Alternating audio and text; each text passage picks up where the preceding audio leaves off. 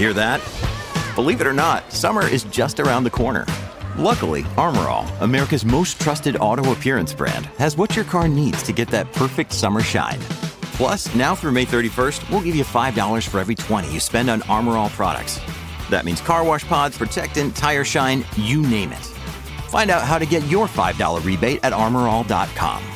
Armor All, less work, more clean. Terms apply.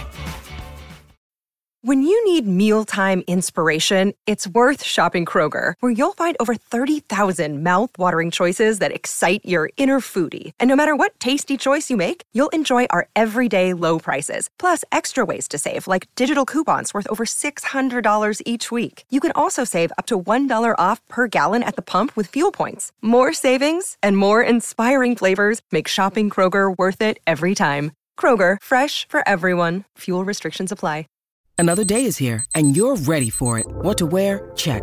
Breakfast, lunch, and dinner? Check. Planning for what's next and how to save for it?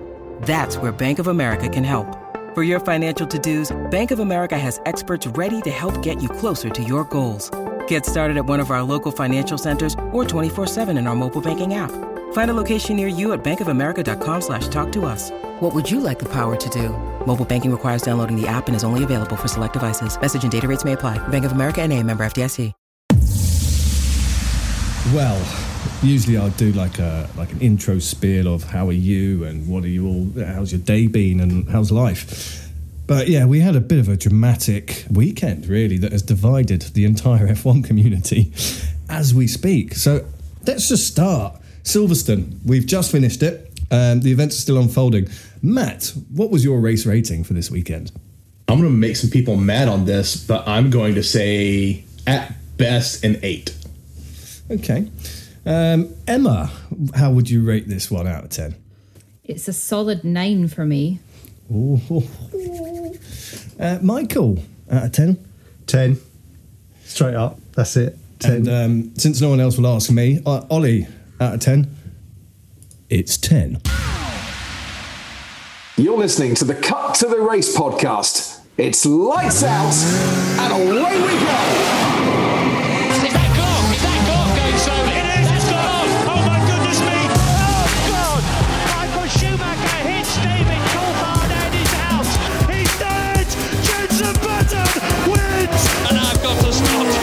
Because black throat. Welcome along to the show. We have just finished a incredible um, Silverstone weekend. It's been it's been different. We've had different formats. We've had um, crashes. We've had lots of fallouts. We've had Christian Horner um, voicing his opinion on certain things. We've had people in the hospital. Oh my God, where do we start? Emma, where Did do we also start? have Helmut Marko protesting in the streets like a militant rebel at one point as well? Yeah, he left. He left the circuit halfway through the race, um, and yeah, it's just been.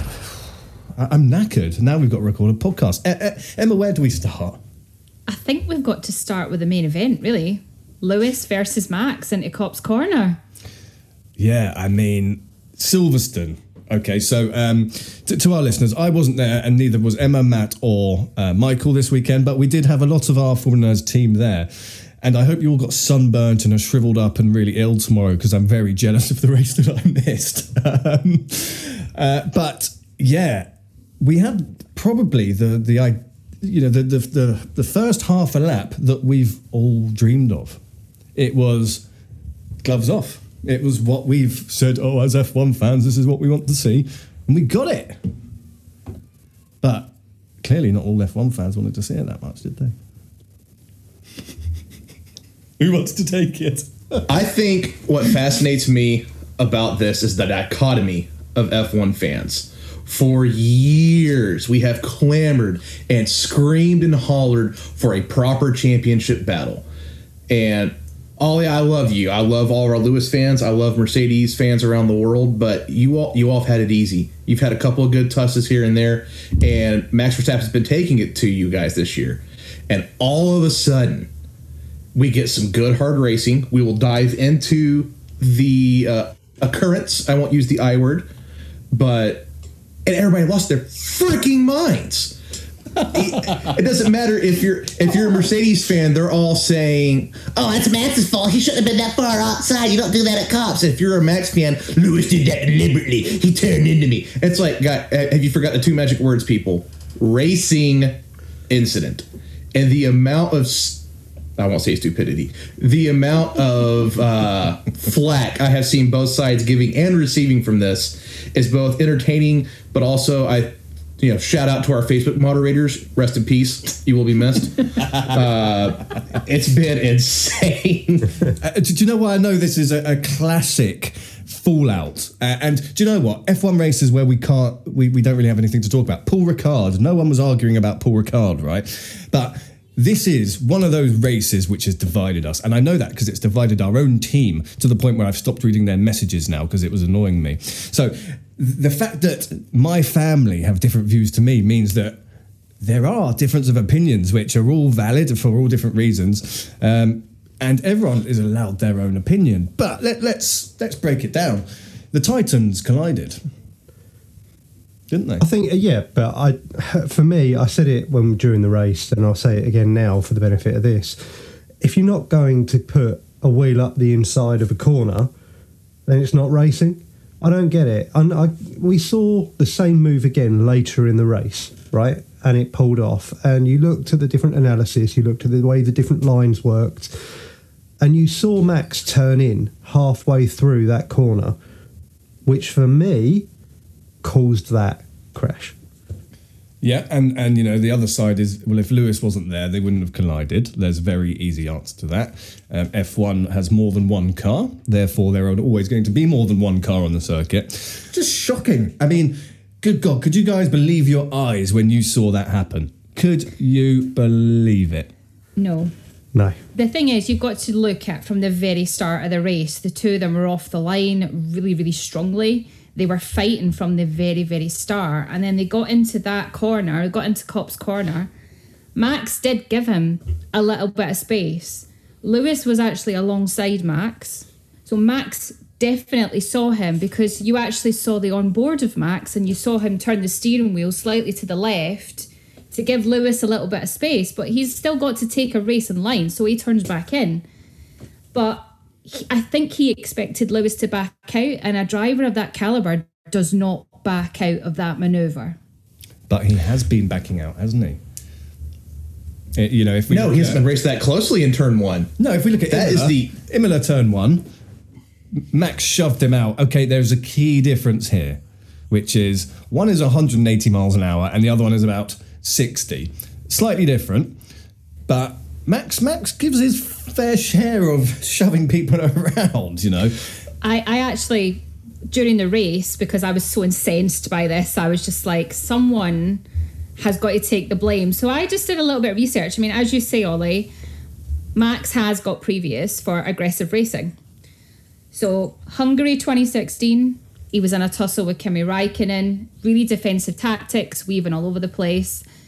Belgium 2016, he had a tussle with the Ferraris. Mexico 2016, Sebastian Vettel goes off on the grass, comes back onto the track, needs to give a place back to Vettel. He calls Vettel childish. Hungary 2017 collides with Ricciardo. Singapore 2017, he's in a Ferrari sandwich. Bahrain 2018 collides with Hamilton. China 2018, he collides with Vettel again, and he actually says after the race, "I don't need, I don't need to be less aggressive." Max Verstappen is known to be an aggressive driver. He wouldn't be in that Red Bull seat fighting for a world championship if he wasn't an aggressive driver. Lewis Hamilton wouldn't be a seven time world champion if he wasn't an aggressive driver. yeah, yeah. I can I cannot dispute any of the things Emma just stated because they are all rooted in fact, and I would be remiss to do so. Quick, quick question: Were they all Max at fault? The, the ones you've just mentioned. Yeah. Yes, Is that your opinion or is that a fact? No, that's an actual that, fact. those were all penalized incidences. Yeah. Just, just, just for the listening community. The one thing I will say is that most, if not all, of the incidences Emma just listed, there are two key differences. Number one, I think Max has matured at a very, very rapid pace this season alone, much less in comparison to last season. So I don't think we can kind of hold him to the coals like we would have in the past for this incident. Uh, also, we are talking the two greatest drivers on the grid. Seb, I love you. You're no longer the second greatest driver on the grid. You haven't been for a while. It's fun again without any cause. But what I will say is that knowing these cars' dynamics and the way they operate and looking at the simple aerodynamic principles of them, all of the incidences Emma just listed, they were not that close to a wall. One of the things they are doing in which one, Emma? Which one did I forget?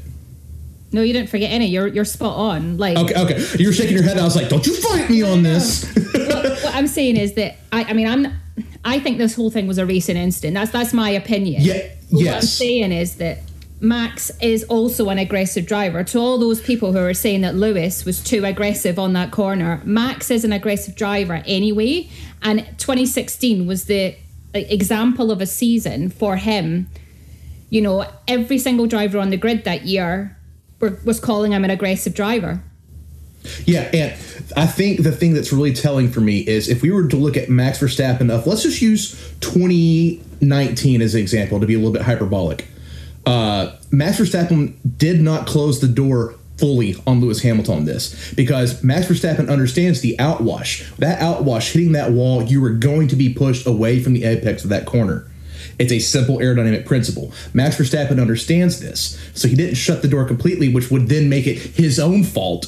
He basically put it in the hands of Lewis Hamilton's like, okay, you better hold it. And then Lewis Hamilton could have caught, you know, a little bit of, uh, got a little loose in the front end, could have been pushed off by the wall with the air outwash. And then what happened happens because they are both capable of winning championships. Neither one of it's a game of chicken, and neither one of them blinks. So then it comes down to Mr. Newton decides who comes out the victor. Today, Max Verstappen lost. If the roles were reversed, you know, it could have been the same. Again, it's kind of a 50-50 shot. Max Verstappen came up short. So, uh, yeah, kids, welcome to equal and opposite reactions. The, the, the, the thing is, you know, Toto, um, he sent this email, and it did actually come out what was on this email after the race. And he had pulled out some rule book and done a diagram and all of this. And um, he read it out on Sky Sports, and uh, I can't remember who challenged it. So- Someone like, I think it may have been Jenson, said, No, that's not right. That rule says this. And Toto went, No, it doesn't. It's interpreted this way. And the thing is, right, you can have a rule for everything, but this is what we don't want because then it's, uh, let me just check page 43,072 um, and di- diagram 6.7, which Toto Wolff made 10 years ago. No, we don't want that. We just want battling. What, what do you make on that, Matt? I just love the fact that in the middle of the race, like the car's not even off the track. Toto's like, uh, "Have you checked your email?"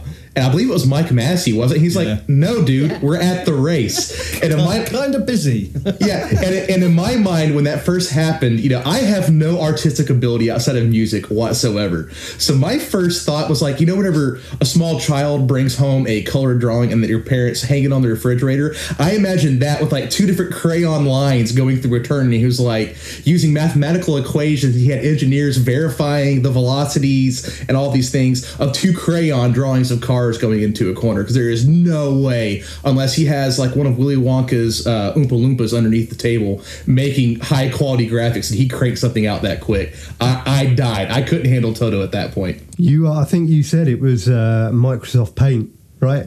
I think that's uh, yeah. Yeah, he just he's just drawing with his mouse what a, what the corner looks like in different colors and said this is a diagram. Did he use the paint bucket for the grass? Yeah. Yeah, he filled in for the grass on the outside. I think we can agree the the biggest shock out of that was that Lewis didn't lose his front left wheel. Right, the impact was huge. I don't know how he didn't sustain any track rod damage, anything on that. I think that was incredible. Uh, yeah, and that's it. I mean, the benefit of hindsight, which you know is very beneficial, um, is everyone's like, well, you know, um, Lewis he, he won the Grand Prix. He got rid of his, his you know his rival. Lewis didn't hit him. Racing drivers do not touch. Right, They- that is the worst nightmare because it, Lewis could have very easily gone straight out. In fact, I thought they both had gone out at that point.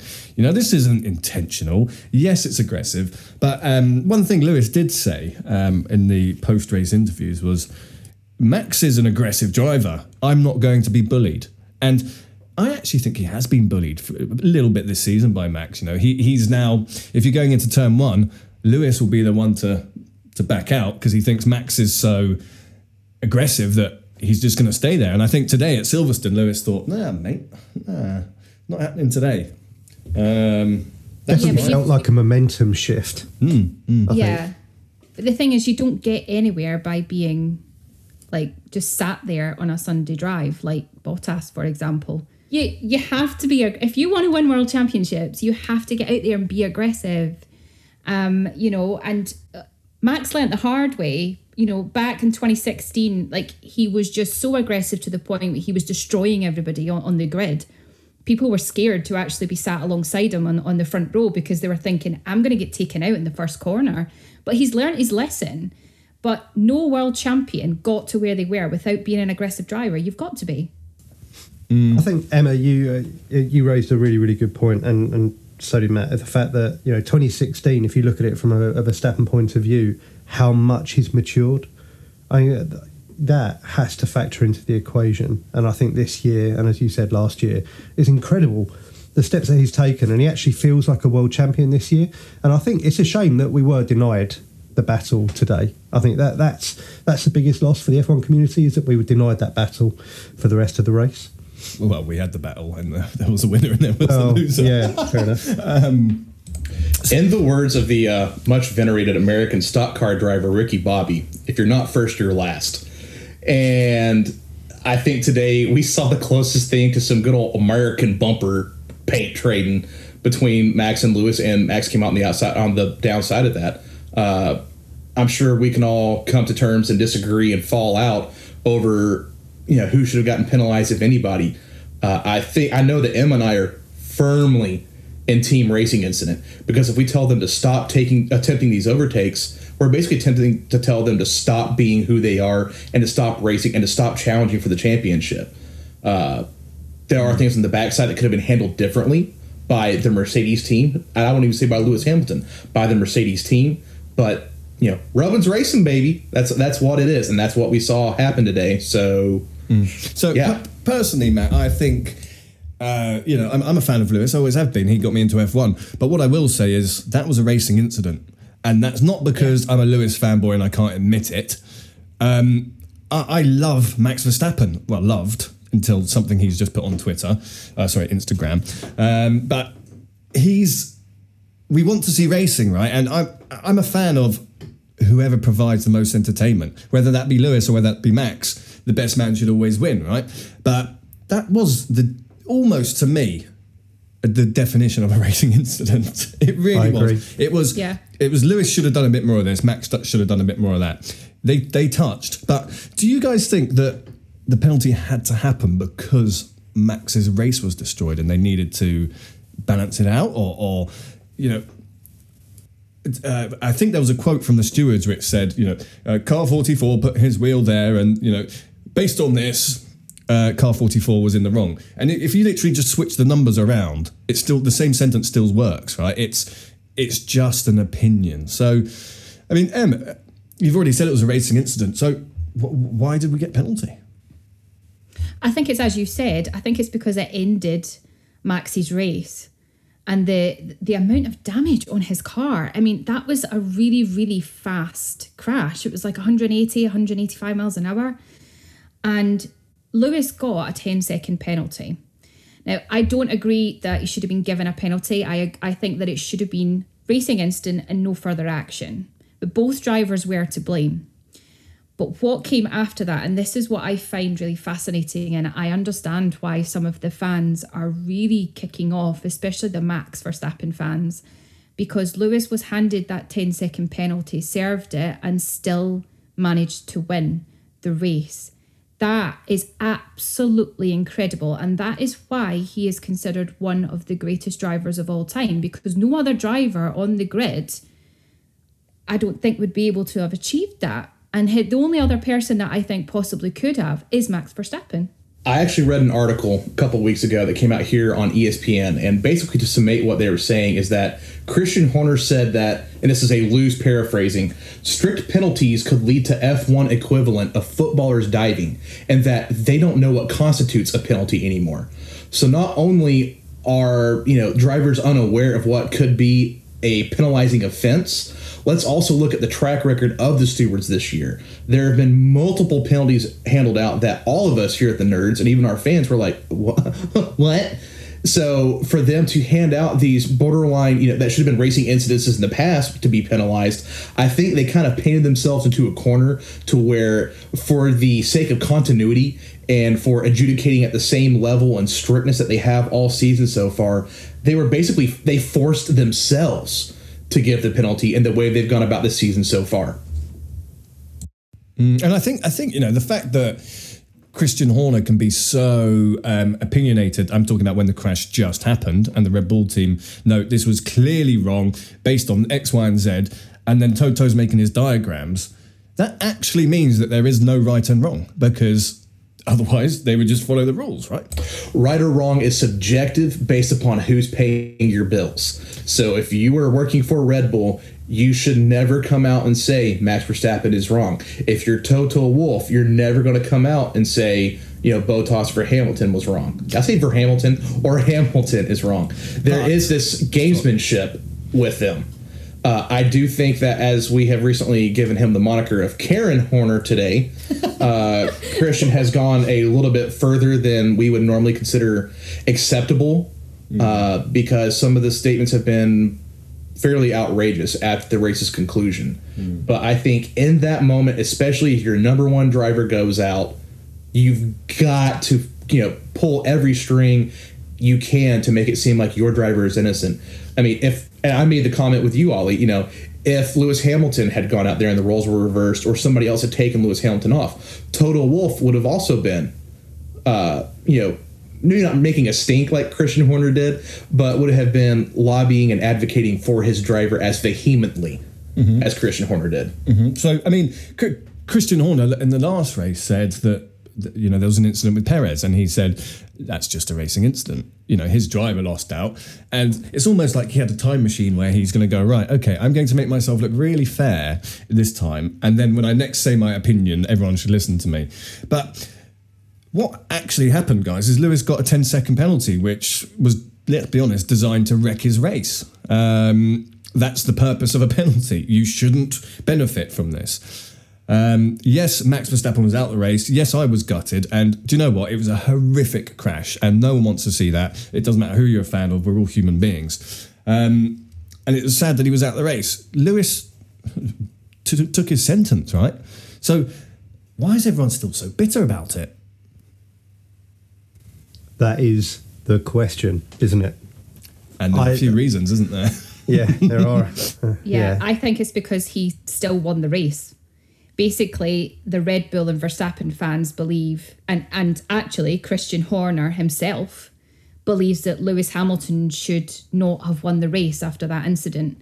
He believes that the penalty given should mean that Lewis shouldn't have won the race. They don't think the penalty was then harsh enough. So when the penalty was given, 10 second penalty, they thought, that's fine. Lewis is not going to win the race from this, but Lewis is such a great driver that he still won the race with a 10 second penalty. And now they're saying it's not harsh enough because he shouldn't won the race. So people are getting annoyed because they believe that Hamilton was at fault and that, in fact, he shouldn't really be celebrating a win if he's caused that crash. Mm. That's why. That's why they're essentially getting really wound up about it. Uh, yeah, and talking on the celebrations, there's there's another there's another reason um, that people didn't like his celebration. So Matt, what happens when you when you crash an F1 car at uh, those sort of speeds and that sort of G-force? What what's the protocol? The FIA will review the onboard uh, data and telemetry to figure out what sort of speed and the G subjected to the driver. Uh, I think it's arbit- It's not an arbitrary number. There is a set limit that you are required to go to the uh, you know, to dock. But today we saw that Max Verstappen had an impact of 53 Gs, which, to put in perspective, he was subjected to 53 times the normal force of gravity that is the second biggest shot that I have heard of behind Romain Grosjean, which it, this also just serves to prove how miraculous that incident was and how far safety has come. But basically, they go send the medical car out to the driver. They send him off for preliminary health evaluations and checks, and if necessary, do X-rays, MRIs, other less invasive uh, means of observance. Uh, the fact that Max, Verst- yeah, granted, Max was hurting. I don't know if you guys have heard the onboard audio after that. You know, definitely sounded winded. Uh, would not be surprised to learn of some, you know, either bruised or broken ribs in that because he did come in perpendicular to that wall at 185 miles an hour. I don't care who you are, how fit you are, or how great the safety pod is. That's gonna leave a mark. Uh, but just to see him get out, you know, he he was hurting. We could see it in his gait. Uh, they were required to take him to hospital at that point to evaluate him and make sure that there are no life-threatening internal injuries because he is subjected to those. Absolutely, and I think you know if we ever hear of an F1 driver going to hospital, it's serious, right? That that's automatically what we think, and mostly it is when they go to hospital. Like you've just said, Matt, you're going to be injured after that speed. Um, but Max, and again, I'm being as fair as I can possibly be here, but Max didn't have any um, visible physical injuries. Okay, he, he, he, I think he had a bit of. Um, well, what will be concussion, and he was a bit dizzy and stuff. But it wasn't like you know half his leg was hanging off. Um, it was a requirement that he had to go to hospital for the relevant checks, wasn't it, Mike? Yeah, absolutely. And I think touching back on Matt's point as well, what's really key on that is the fact that when that kind of shunt does happen and they hit those forces, they're actually required to tell the driver to stay in the car because they will put a slide into the car and lift them out, remove the halo uh, if they can. Um, with the tools they've got, uh, or they'll put a slide in with the halo and remove the driver. The fact that Max got out of the car shows that yeah, he was winded, but he wasn't that wasn't that badly injured. But yeah, you're right. He was he was hurt. I just wanted to touch on the fact that there was no intervention required from the medical team. And I think one of the other reasons why the fans were really annoyed is because they kind of felt like Lewis Hamilton was showing absolutely no concern for the welfare of Max Verstappen. But immediately after the incident, Max, you know, when Max got out the car, Lewis Hamilton was heard over team radio asking if Max was okay. And he was told by his team, yes, Max is okay, Max is out of the car.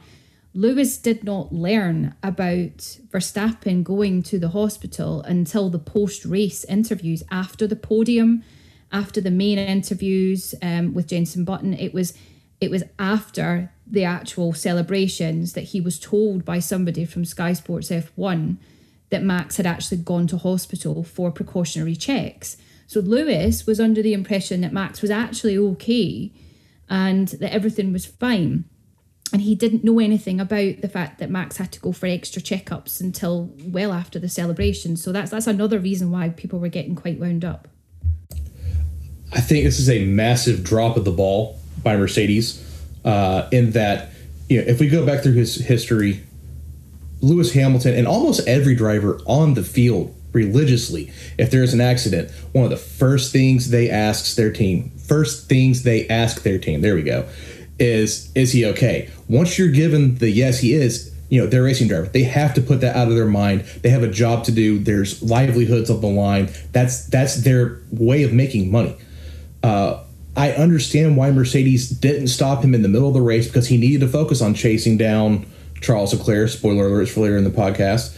He needed to focus on you know doing what he had to do, negotiating around teammates and other things you're not going to stop a man on the charge and go, oh, hey, by the way, remember the guy you had contact with at you know Copse Corner? He's now in hospital. Enjoy your race. That that's that's that's not the way it's ever going to happen. You're also not going to stop the man who, let's face it, I am not I am not a Lewis Hamilton fan.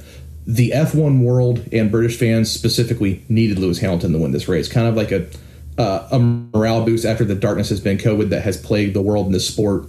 You know, we're not through it yet either, by the way. But it is a heartwarming thing. It is something that's very, very uh, uh, needed in the world. You need some sort of light. You're not going to tell the guy who's sitting there in tears, having won the British Grand Prix for the eighth time, "Hey, Lewis, this is James. this is James. Uh, yeah, you put Max in hospital, but enjoy your win." It's not. It's it's not feasible. Where they drop the ball is, you know, you have to prep him once he's out of that car and goes for the interviews. Hey, by the way, park it up and parc fermé. Make sure you say you hope uh, Max feels better or wish Max well. That's all they have to say. And that didn't happen. I think they may have gotten wrapped up in the emotions. Uh, I feel Mercedes are more to blame than Lewis Hamilton this, and they offered him up unintentionally Well, to they- take they- people off today. Yeah, they gave, they gave the the Hamilton haters and the people who don't quite see things, you know, the way that others do.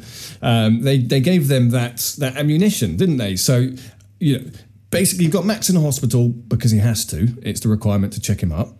You've then got Lewis Hamilton who doesn't acknowledge it.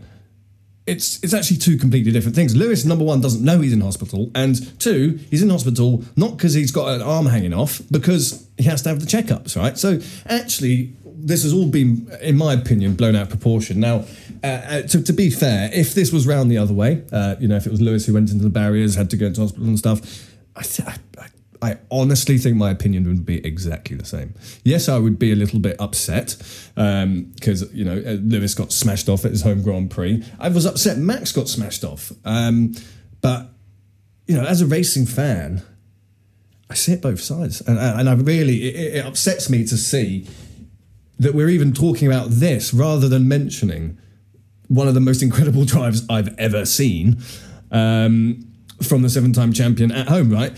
We haven't even mentioned that part yet because we're too busy talking about he said, she said. It's it's a shame. Yeah, and I think the fallout from this is going to carry on into Hungary. Like you can just see Matt Max is now uh, fine. He's been sending messages from his Instagram account, and it's it's. I, I didn't expect the reaction from Max. Um, the reaction that I saw on Instagram, he basically said, First of all, I am glad I'm okay. It was quite an impact at 51G, but feeling better. Obviously, very disappointed with being taken out like this. The penalty given does not help us in any way and doesn't do justice to the dangerous move Lewis made on track. Watching the celebrations after the race while still in hospital is disrespectful and unsportsmanlike behaviour, but we move on. Something like that is is just going to spur on the hate even more. And this is what really winds me up about Formula One fans on, on social media. You know, the F1 Twitter world is now full of hate and disrespect towards both drivers when it really just should have been called as a racing incident. And both drivers are not helping themselves by by spurring it on, if that makes sense. It's not only Twitter, it's spilled over into us as well. And when I first read Max Verstappen's Instagram post, I read it as, well, I'm glad I'm okay. Where was my statement from you, Lewis? It seemed almost petulant and confrontational from that. And so, you know, it's a, it's a, the drivers are clapping back at each other. Lewis actually responded uh, in the post race interviews once he got done destroying the fence at Silverstone, which is kind of cool. Uh, you know, talking about, well, I feel I was still on the right. He shouldn't have done that. And it's almost like, you know, they're winding up their fans and making it what it is because they are both so passionate. But the drivers themselves are nowhere near as bad as the F1 fans on social media. And it, it's only going to get worse. It will not reach Senna Prost levels of animosity between these two. They've had run ins before. Uh, but, you know, the Drivers' Championship has got a lot closer and a hell of a lot more interesting because of this incident. Do you feel? I need to ask this question though. So Lewis won with a penalty. If he didn't get the penalty, he would have won. If that was changed, or if that wasn't declared a penalty, if that was declared a racing incident, do you feel, as a panel, that there would still be the animosity between the fans on this subject? One hundred percent. Yeah, Yeah. a hundred times worse. I think. Yeah. Exactly. Because nothing was done by the stewards. Yeah. I'm glad you said that because that was my instinct as well. That- So I'm yeah okay what, cool. what I found really interesting is uh, Delilah, by the way, shout out to you. She sent me the screenshot of the Max Verstappen Instagram post, and I my instant response was fake. I could not believe Max Verstappen had said what you've just you, you just said, Emma. You know, these guys are professionals. They've got media, coaches. They've also got people who manage their social media for them. But I went straight onto his Instagram and had to look for myself because I was in shock.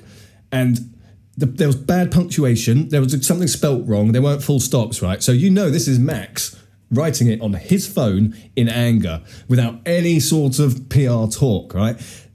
Isn't that a little bit exciting? It is. I almost I didn't say this in the chat because I'm not sure how this is going to go over, but I have to make the joke now. Uh, Max Verstappen kind of went Donald Trump. He's a little high on painkillers. Nobody's there looking over his shoulder while he's got his phone, so we don't know what's going to come out.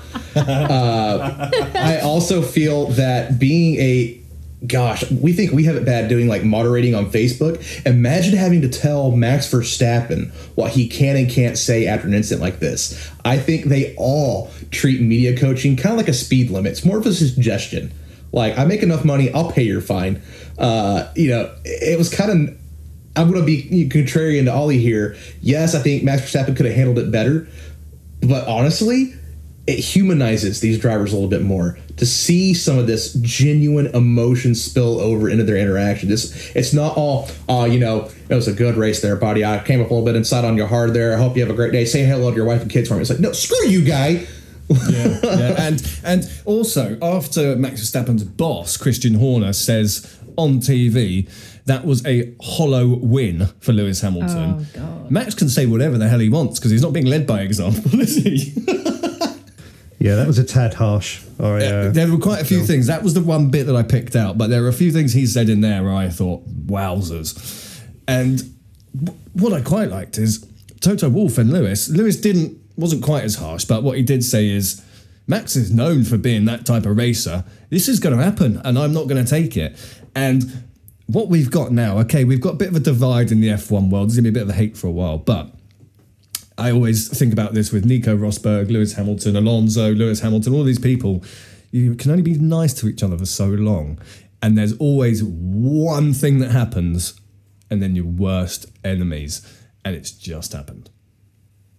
Completely agree. Completely agree.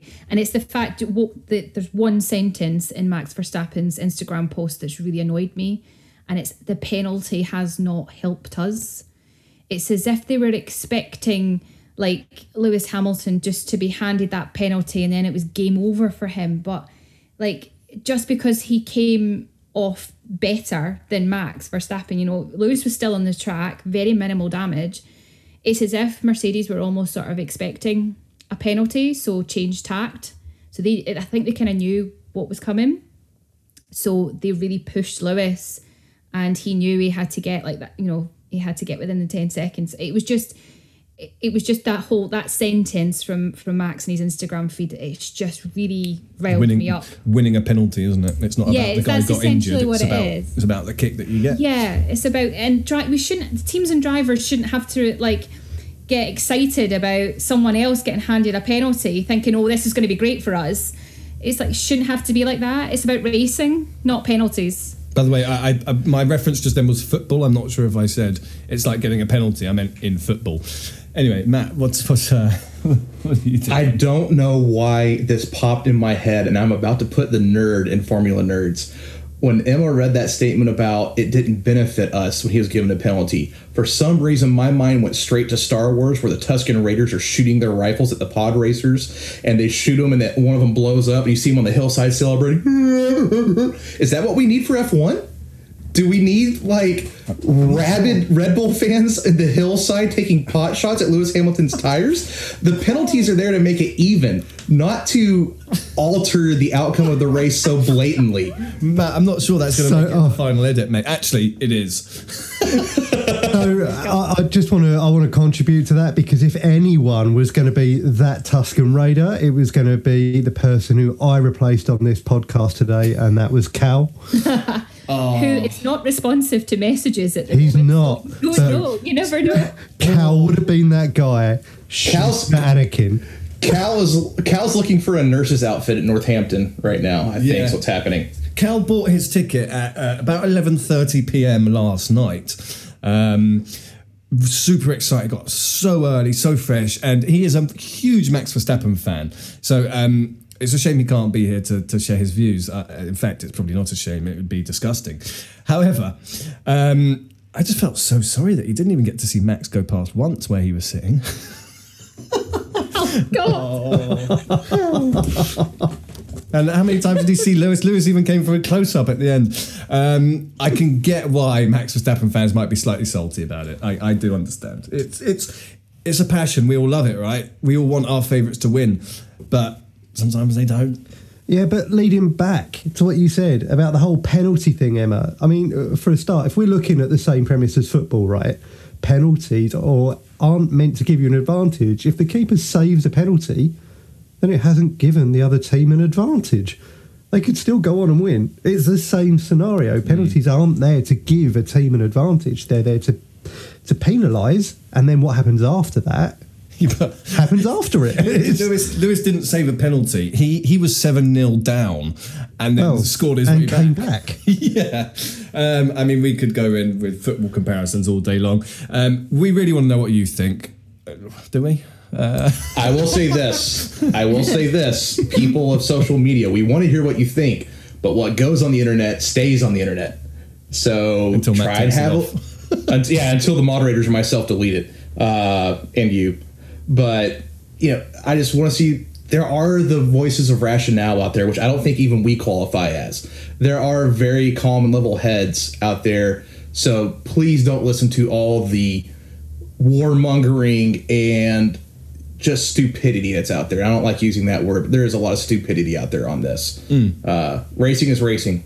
It Exactly. happens. And we, we, we started this whole this whole Formula Nerd started as a Facebook group where people can chat about their view.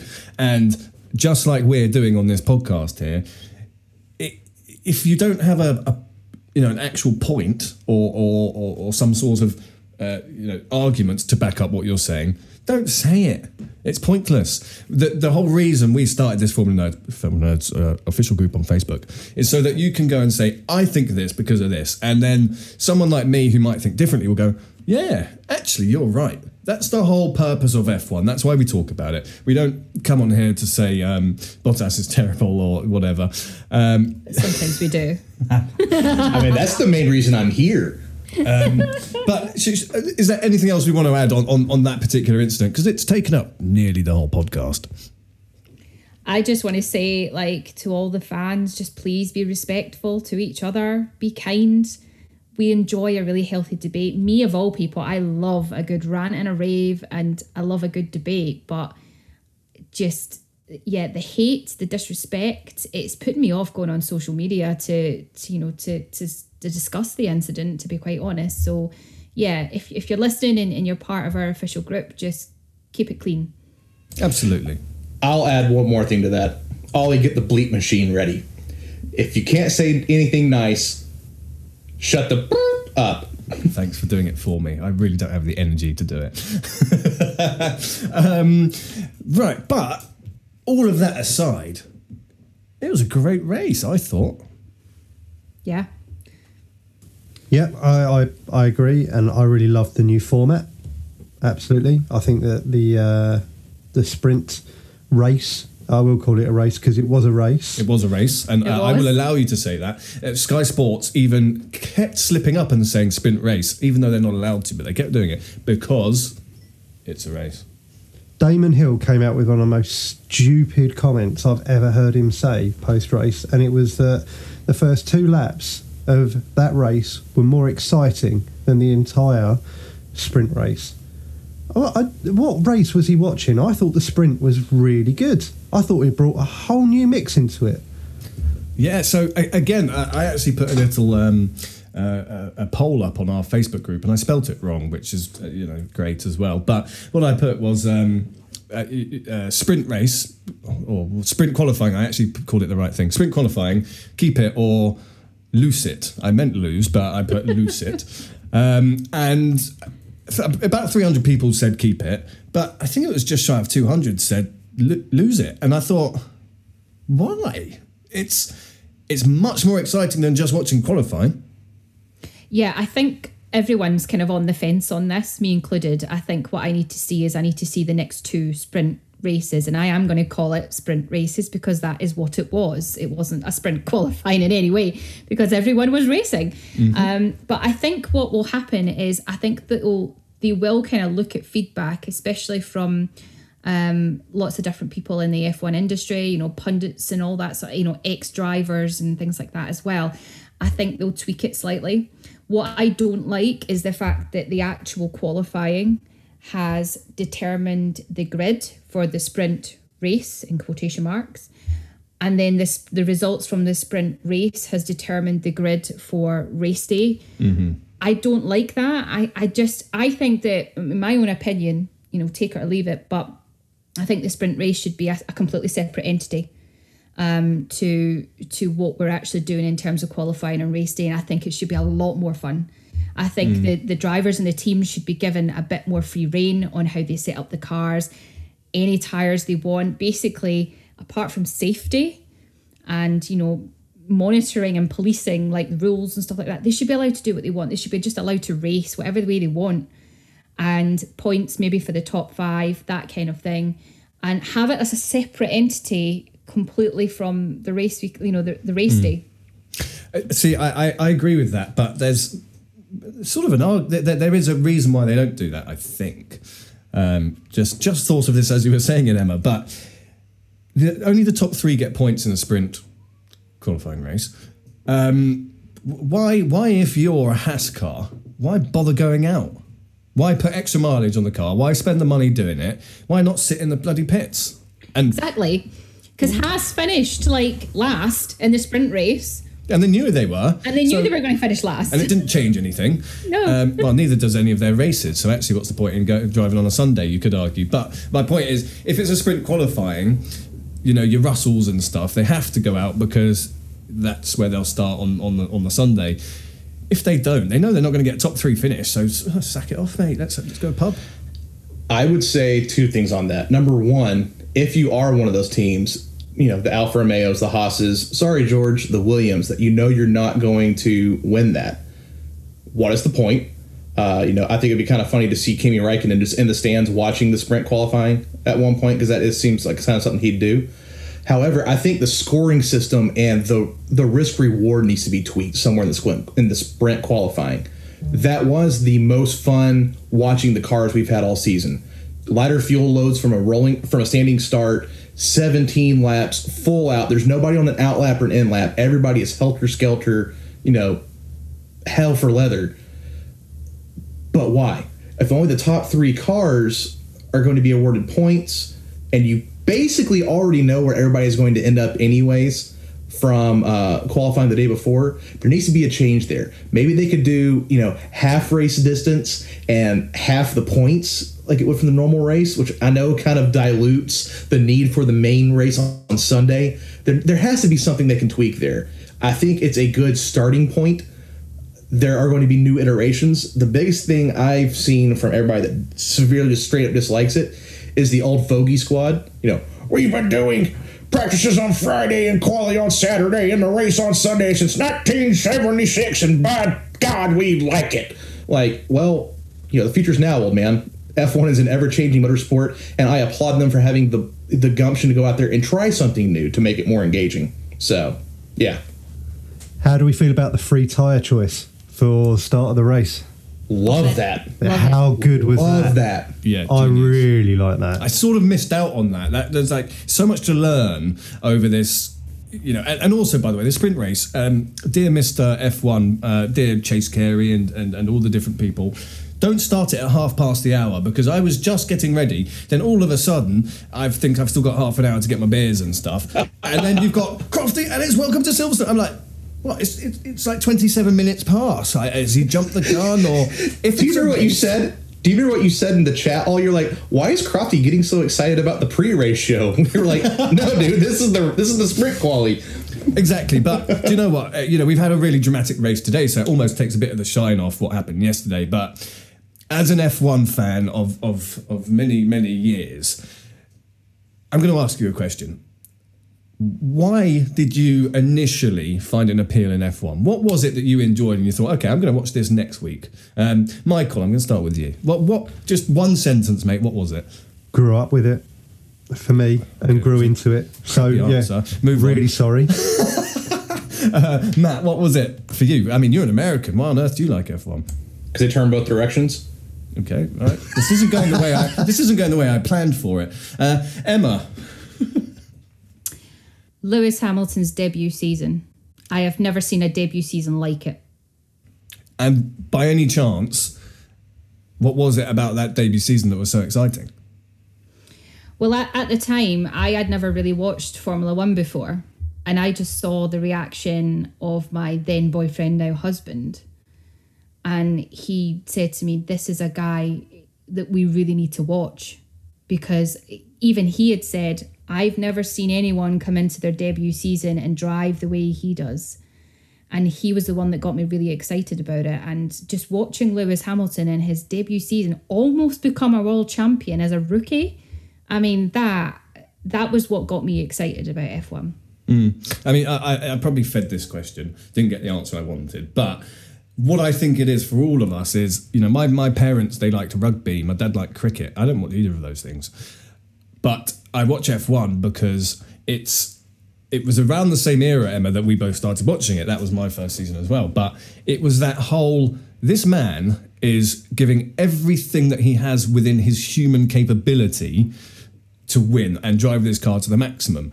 And I think as F1 fans, we all wait for the, for this magical race to happen where that happens again. It's almost like you know you, when you go to a, theme park as a kid. It's never the bloody. It's never as good as the first time, is it?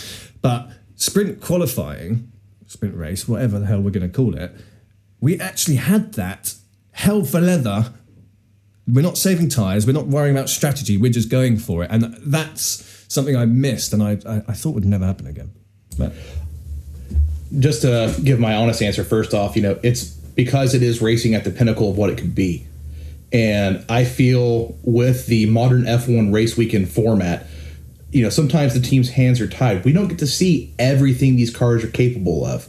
You know, we all say if you want to see a driver in a car on the limit, go watch qualifying. And that still holds true. But then we got 17 laps of racing on the limit of what a car can do. And it just, it was a breath of fresh air. You know, I'm sure the first time, you know, Chuck Yeager, the first human being to break the sound barrier in an airplane, I'm sure the first time he did that, he was like, holy crap, because we didn't know scientifically what would happen to him. It's the same thing for watching an F1 race. The first time you watch one and you don't understand everything, it's new, it's exciting, it's borderline terrifying. And then the more you watch it, you forget the lunacy of what it is you're watching day in and day out. You forget that a camera is very, very hard on a one mile long straight to capture that that car is doing 200 miles an hour. You know, it's all about maintaining perspective. And I think that's what we all want to see. And I think we all kind of had that childlike wonderment sense of new with a new toy with the sprint qualifying. And that's why, for me at least, why I flipping loved it. Yeah, absolutely. And you know, there's different sports for everyone, and I think. Um, Personally, I like my boxing. It, it, it's it's two people on the absolute limit. If you drop your guard for one minute, you're on the floor. F1 is actually quite similar to that, and we've seen that today. If you know if something goes wrong, you're in the wall.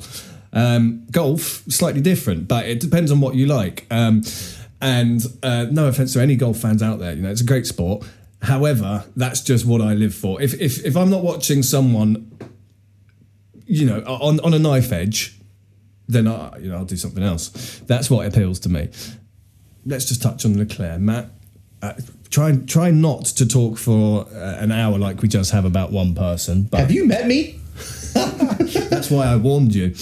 Yeah, I will say this. Uh, you know, I think I may be the only nerd that voted Charles Leclerc driver of the day. Massive result, capitalized when he had the ability to. He was solid all weekend. Uh, you know, Ollie cried tears of joy. I just cried when Lewis Hamilton overtook him at the end of the race, but it, it gives us hope as Ferrari fans, and it was nice to see some semblance of competitiveness there.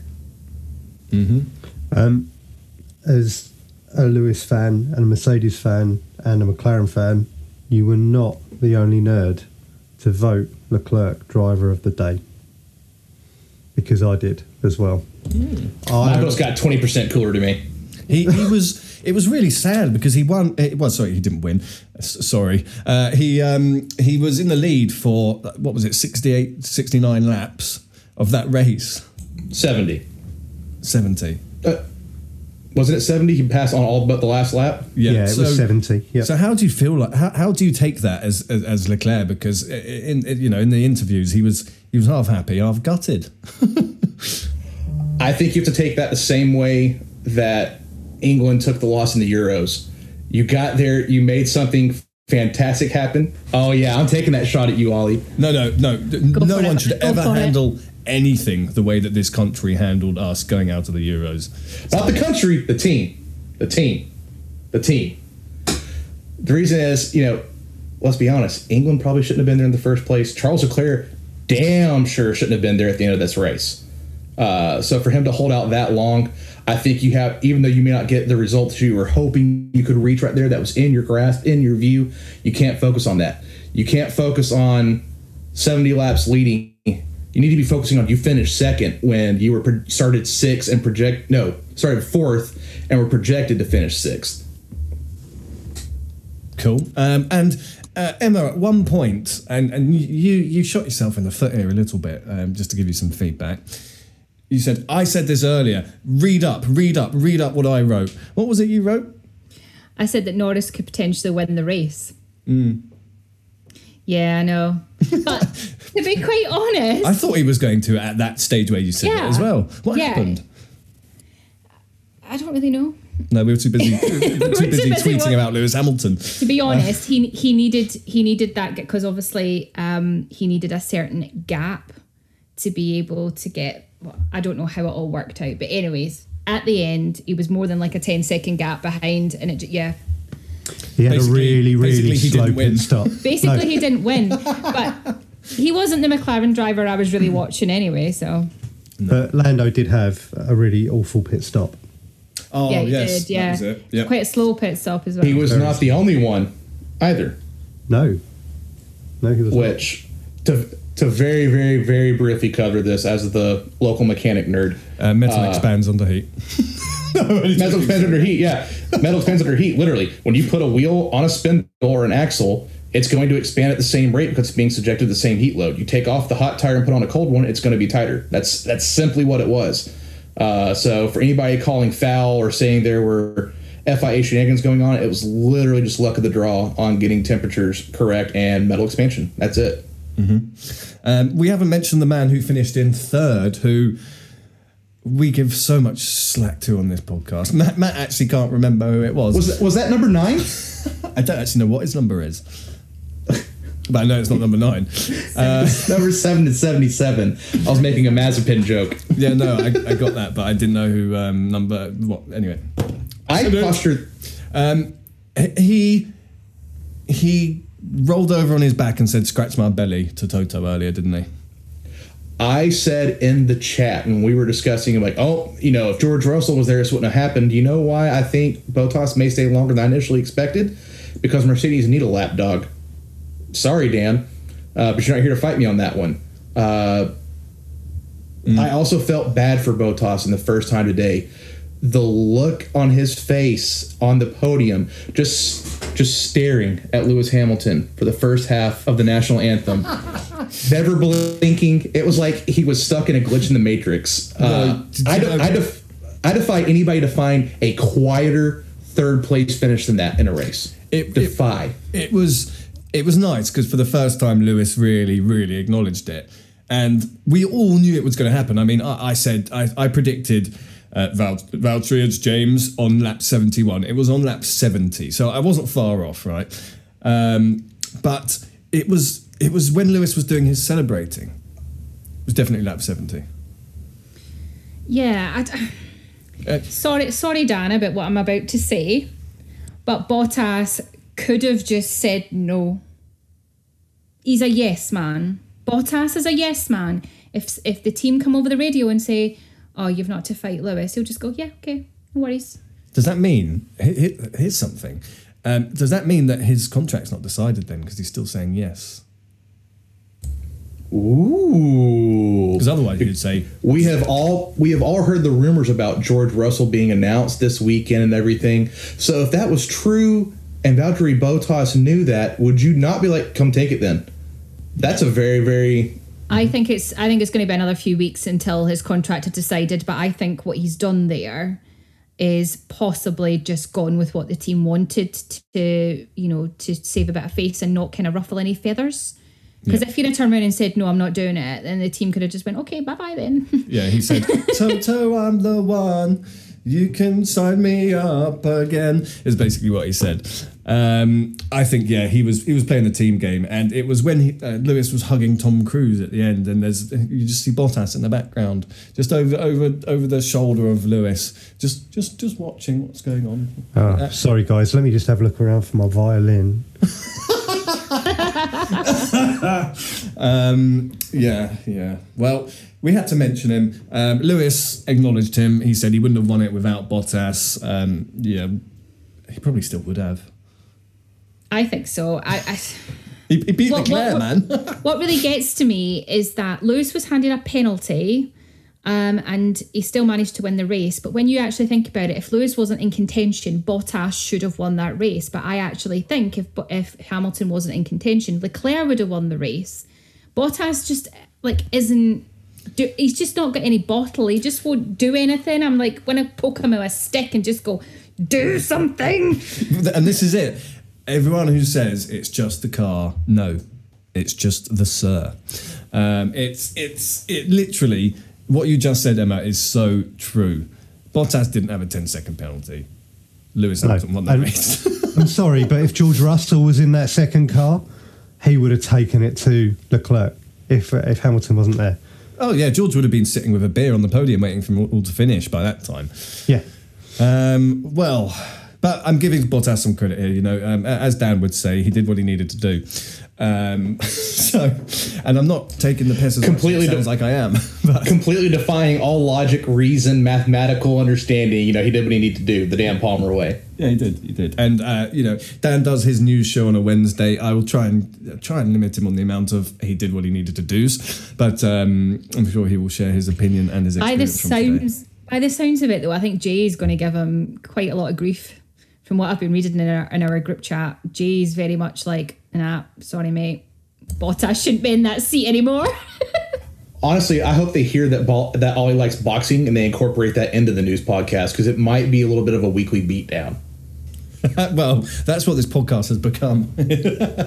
I'm surprised Dan still comes for it each week. Um, but listen, guys, it's it's been a great weekend, and like we mentioned, the new the new format. I loved having quali on a Friday evening. That gave me something to look forward to on a Friday night. I loved having a race on a Saturday night, and I loved having another one on Sunday. Even better that there was great racing all the way through it. And do you know what? Uh, I think Verstappen Hamilton round one in the sprint race, great racing. Again, it was absolutely incredible. Um, today they got what was we all knew was going to finally happen, but I do want to give a shout out to Daniel Ricciardo, obviously, me being biased, um, because he finished fifth, and that was his uh, best result of the season for McLaren. Um, you know, first fifth position this year. So um, hopefully he's he's going to get some more consistency in the car, and we'll get to see some podiums from him soon. Emma, I earth shattering relations here for the nerds, huh? I saw Emma on TV earlier um, with this sign, uh, and it said, "Daniel, will you marry me?" And I said, "Emma, you're meant to be on the podcast later. What are you doing at Silverstone?" And then she said, "Tell her to get in line." So, are, are we doing our honorable mentions rather than our drivers of the day? okay, yeah, we, we, we can do that, and you you can start. Cough, cough. I'm going to actually say Esteban Ocon. Esteban Ocon finished seventh today. Nope, I'm a liar. Finished ninth today. And for somebody that, you know, with the exception of Bottas, is the forgotten man of Formula One behind Fernando Alonso, you know, if you see like the driver intros where they're going around the track on the bus, they always talk to Alonso. Nobody really talks to Esteban Ocon. That's a solid drive from him. Uh, so I'm actually going to give my honorable mention of the day to Esteban Ocon. Good on you, lad. Okay, uh, Emma, who's your friend on the bus? Who's my friend on the bus? well, Matt said it. They never talked to him on the bus, so um, Emma, who do you talk to on the bus? Daniel Ricciardo all day long. Uh, any any other honourable mentions? I think. Uh, God, I can't remember anything else that happened. I th- I'm going to go with Emma. I think Danny Rick. It's great to see a bit of consistency out of him now. So it just shows that he's finally getting to, into the grips with that car. Clearly not with the road cars, given the uh, the pre-race show and the fact that he spun yeah. about five times with uh, in front of his boss, But Beaten by the boss. yeah, Um, we're nearly out of time, but we can't leave without just talking about the championship standings because oh boy, have things changed. Um, who's who's got them to hand? I do know that Max Verstappen is still in the championship lead, and so are Red Bull. But I also is. know that that's only just. He is eight points ahead of Lewis Hamilton, 185. So doing some quick math, that means that Lewis Hamilton has 177. Seven. Yeah, I, I I completely panicked for a moment. I didn't want to do math incorrectly on the podcast. Uh, also, the big shakeup for me and the drivers is Lando Norris is ahead of Bottas for third. I thought he had been the whole season. Yeah, he has been the whole season. Bottas Still with that podium. Ah. and Bottas has closed the gap. Mm-hmm. Bottas should be fifth if Checo had not dropped it in the quali- uh, sprint qualifying race, whatever we're going to call that format. I still think that Bottas would be fifth. Once again, reiterating, Bottas is a very slow lap dog. Yeah, and he, and he shouldn't be fifth. He should be second. He shouldn't be third. He should be 2nd Anyway, um, yeah. So so that that's got really exciting now. It's gone from a DNF between them. Max had his DNF, so it, it's back where we started, really, but with a whole lot more anger behind it. And Some um, teenage angst in the paddock right now. Oh yeah, they're going to be. they- They're not going to be doing all this. Oh, well done, mate. Great race at the end of next race. Oh no, they'll be kicking each other in the balls behind the camera. Um, what about the team standings? Red Bull are now on 289 points. Mercedes have closed the gap and are literally four points behind. My God! And we all thought Red Bull were going to run away with it. Yeah. McLaren are still in third at 163, and Ferrari are in fourth with 148. Reel them in. So- Reel them. So this sort of explains why Christian Horner has been a tad bitter. All of this uh, advantage that they'd built up in the drivers and the constructors has, has has vanished. So coming up in two weeks, we've got Hungary.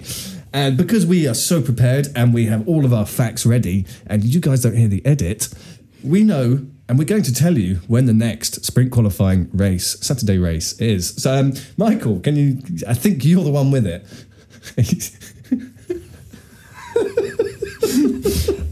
It's Monza. Right. Cool. Monza. Yeah. and I haven't got it on the screen when that is. September. Let's have a quick look. It's always the first weekend in September is Monza. Is it? I didn't know because of COVID if it had changed. Sorry. Right. And the, the third location, uh, according to my sources, is still yet to be decided, although COTA and Interlagos are rumoured to be announced. It's got to be COTA. Well, because I we're need to- definitely not going to Brazil. Let's be honest. Because I won't be there, so it has to be COTA. So the next race with the uh, with the sprint qualifying will be uh, will be Monza. Uh, Dear Michael Masi, race- I'm going to send you an email about where the next sprint race should be between America and Brazil. Please check that. I'll send it to you during Hungary. Send your crayon drawing. God. We really hope you've enjoyed our show. We have. Um, and if you have, please vote it five stars. Um, we do all of this to entertain you. Even if you don't agree with us, that's fine. Just be nice about it. Let us know. You can always email us info at formulanerds.com. Cut to the race podcast group on Facebook.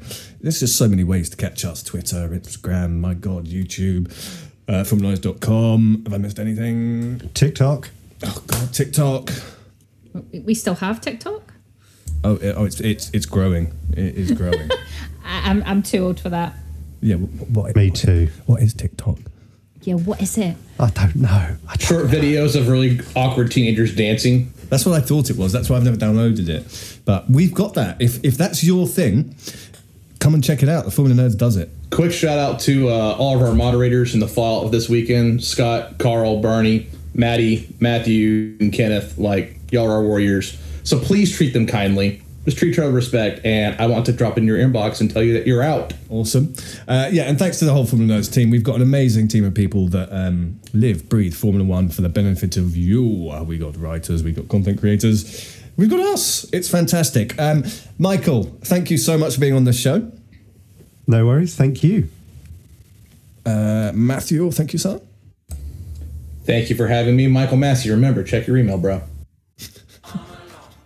Yeah, it'd be a bit long-winded if it's from Matt. So put some time aside. I'm only joking, mate. I'm only joking. And uh, Emma, thank you very much, my love.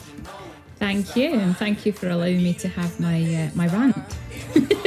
It's all right. I actually contained mine slightly, and, and it still went on for that long.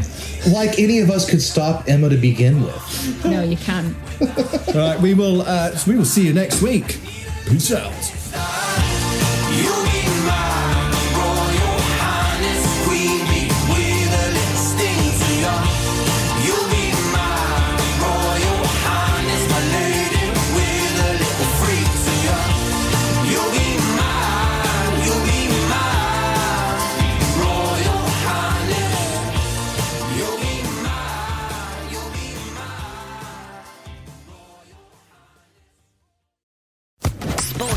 Podcast Network.